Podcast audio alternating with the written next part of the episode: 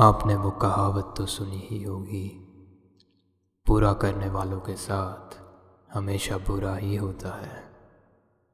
Diary के पन्ने से आपके लिए एक और दिल दहला देने वाली कहानी।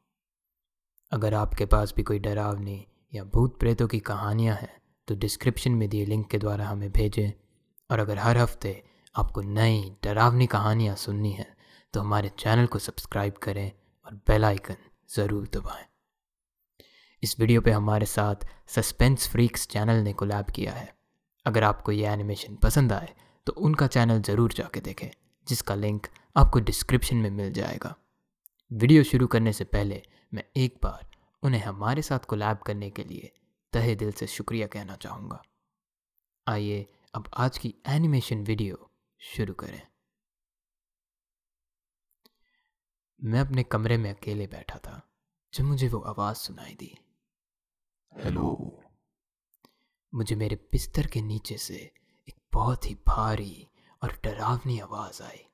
पहले तो मुझे समझ नहीं आया कि ये हुआ क्या तो मैंने अपने आप को समझा दिया कि अभी मैंने जो भी सुना वो सिर्फ़ मेरा वहम है। हेलो बेटा।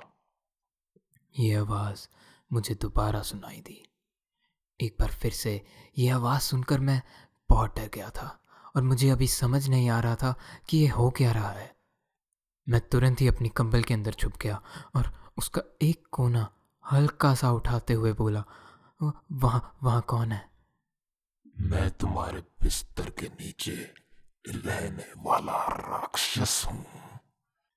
नहीं नहीं बिस्तर के नीचे रहने वाले राक्षस असली नहीं होते। पर मैं तो असली हूँ। उस राक्षस ने हँसते हुए मुझे जवाब दिया क्या तुम तुम्हारा कोई नाम है?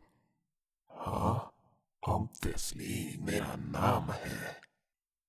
तुम्हारा नाम क्या है? रवि। रवि? हाँ क्यों? रवि नाम से तुम्हें कोई दिक्कत है?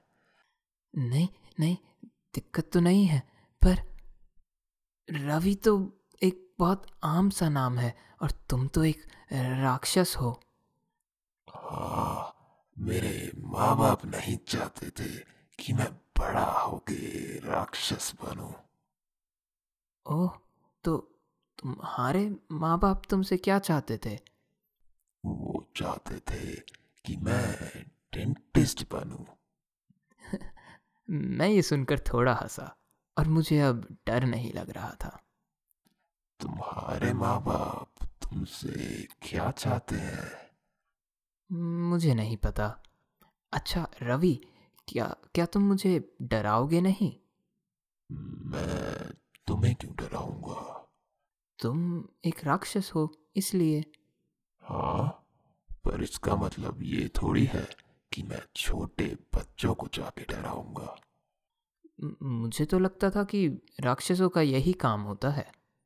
हाँ मैं लोगों को डराता ज़रूर हूँ लेकिन मैं सिर्फ़ बुरे लोगों को डराता हूँ। क्या मैं भी बुरा हूँ? मैंने रवि से पूछा और उसने जवाब दिया। नहीं तुम बुरे नहीं हो। मैं यहाँ तुम्हें डराने नहीं आया। अच्छा फिर तुम यहाँ किसको डराने आए हो? उस आदमी को जो तुम्हारी अलमारी के अंदर छुपा हुआ है। ये ये सुनकर मेरे रोंगटे खड़े हो गए थे और मेरी रगों में बहता खून जम सा गया था।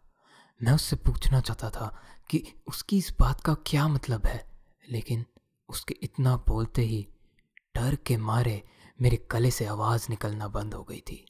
मैं बस चुपचाप अलमारी की तरफ़ कान लगाकर अपनी कंबल के अंदर छुपा रहा।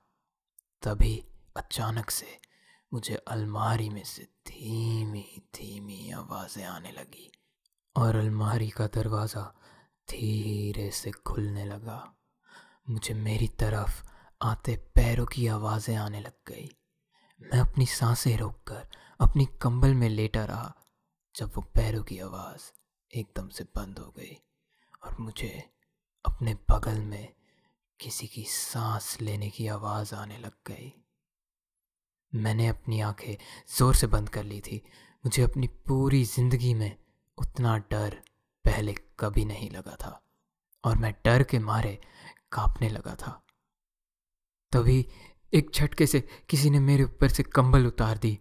मेरी आँखें अभी भी डर के मारे बंद थी और अब मैं बस कुछ बुरा होने का इंतज़ार कर रहा था। तभी कमरे में एक धीमी सी कुर्राने की आवाज़ और फिर एक आदमी की ज़ोर से चिल्लाने की आवाज़ आई। एक सेकंड बाद ही मुझे खिड़की टूटने की आवाज़ आई और ये आवाज़ सुनकर मैंने हिम्मत करके अपनी आँखें खोली। आँखें खोलते ही मुझे बगल में ज़मीन पर एक बड़ा सा चाकू और मेरे कमरे की टूटी हुई खिड़की के कांच के टुकड़े दिखे। यह आवाज़ सुनकर मेरे बाबा भागते हुए मेरे कमरे में आए और उन्होंने मुझे शांत कराते हुए मुझसे पूछा कि ये क्या हुआ? मैंने उनको बस यही बताया कि मेरे कमरे में कोई छुपा हुआ था और शायद वो खिड़की से बाहर कूद गया है। मेरे बाबा ने ये सुनते ही पुलिस को कॉल किया और पाँच मिनट के अंदर पुलिस हमारे घर भी आ गई थी। उनको हमने पूरी बात बताई और उनको उसी रात कुछ दूरी पे वो आदमी भी मिल गया। वो आदमी मेरे घर के पास ही घायल पड़ा हुआ मिला। उसके पूरे शरीर पर कांच के टुकड़े लगे हुए थे और उसकी छाती पे किसी जानवर के नाखून से नोचने के निशान थे। उस आदमी का नाम गोलू था। पुलिस को उसकी स्कूटी भी हमारे घर के पास ही लगी हुई मिली। और स्कूटी की डिक्की में पुलिस को चाकू, टेप और एक कैमरा मिला। जितना मुझे मालूम है, गोलू ने पहले भी कई गैर कानूनी काम करे हुए थे और पुलिस पहले से ही उसकी तलाश कर रहे थे। उस दिन के बाद से मुझे कभी रवि वापस सुनाई नहीं दिया। लेकिन एक दिन जब पुलिस वाले पापा से कुछ साइन करवाने घर आए थे तो मैंने उनको कहते हुए सुना कि गोलू के जेल सेल में उसको एक लक्कड़ का बिस्तर दिया गया है, लेकिन वो बिस्तर के ऊपर सोने से बहुत ज़्यादा डरता है और पूरे दिन वो बस उस बिस्तर के दूसरे कोने में बैठकर किसी रवि का नाम बड़बड़ाता रहता है। उम्मीद है आपको डर डायरी की आज की ये एनिमेशन हॉरर वीडियो पसंद आई होगी। अगर आपको ये कहानी और ये एनिमेशन अच्छी लगी तो हमें कमेंट्स में बताएँ और अपने किसी दोस्त को भी सुनाएँ। आखिर में मैं एक बार फिर से सस्पेंस फ्रीक्स चैनल को थैंक यू कहना चाहूँगा। और मुझे ये बोलने की ज़रूरत तो नहीं, लेकिन अगर आपने उनका चैनल नहीं देखा तो उसे जाकर ज़रूर देखें। हमारी इस वीडियो को लाइक और शेयर करना ना भूलें। अभी के लिए अलविदा और आपसे जल्द ही दोबारा मुलाकात होगी।